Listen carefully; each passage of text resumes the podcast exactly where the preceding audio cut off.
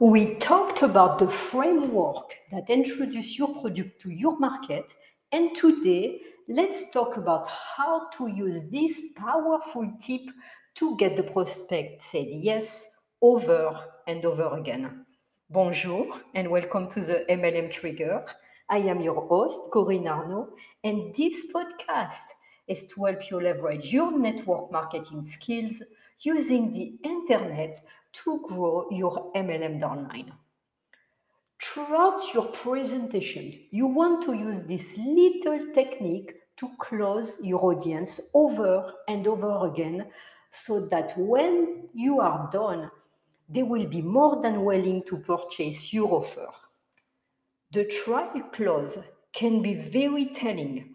It reveals what your prospect thinks about your product or your service or even the challenges that they, they may be holding them back from making a decision. By utilizing the trial clause, you can learn valuable information that will enable you to adjust your presentation and approach them so that they can move forward with closing the sale. The little technique called the trial clauses can be used during your MLM presentation by asking dozens of little yes and no questions where the only answer is yes. Your audience will instantly start nodding and saying yes. You are constantly asking simple questions to get people to say yes over and over again. So when you ask them to buy your product or join your opportunity at the end, they have already told you yes hundreds of times before that. How often do you attempt to do a try closing during your presentation? You should consider adding try closing techniques to your sale process, to all your marketing, and to, to use on a regular basis and understand the importance in learning about your customer and move the, moving them closer to making a sale. If you have an automated webinar that you are using for promoting your product, then take some time to listen to the recording and find places where you can insert in trial clauses. Then watch the magic happen and see those little try clauses have big impact on your performance. It's important to understand that why those try clauses works. Using a try clause provide with provide you with very important pieces of information. It tells you where you are in a sales process and where the buyer is in the purchase process. It also tells you how to move forward. Let's make the distinction between the trial clauses versus closing the deal. One thing we need to understand is that trial clauses are not the same as asking for a sale. A trial clause is, is used to see how the customer feels about the sale or your product opportunity or a particular feature, but the clause is asking for the business. So uh, hopefully you can see the difference. The difference in the trial clauses ask the customer's opinion. They're not asking for the seller. The trial clauses are commonly posed in a form of question. It's a way to engage a, a customer in a conversation and see how they feel about something without being pushy or making them pressure, feel pressure. This technique can be used for all your marketing online and offline. Start using lots of little statements that get your audience to think or say yes over and over, over again.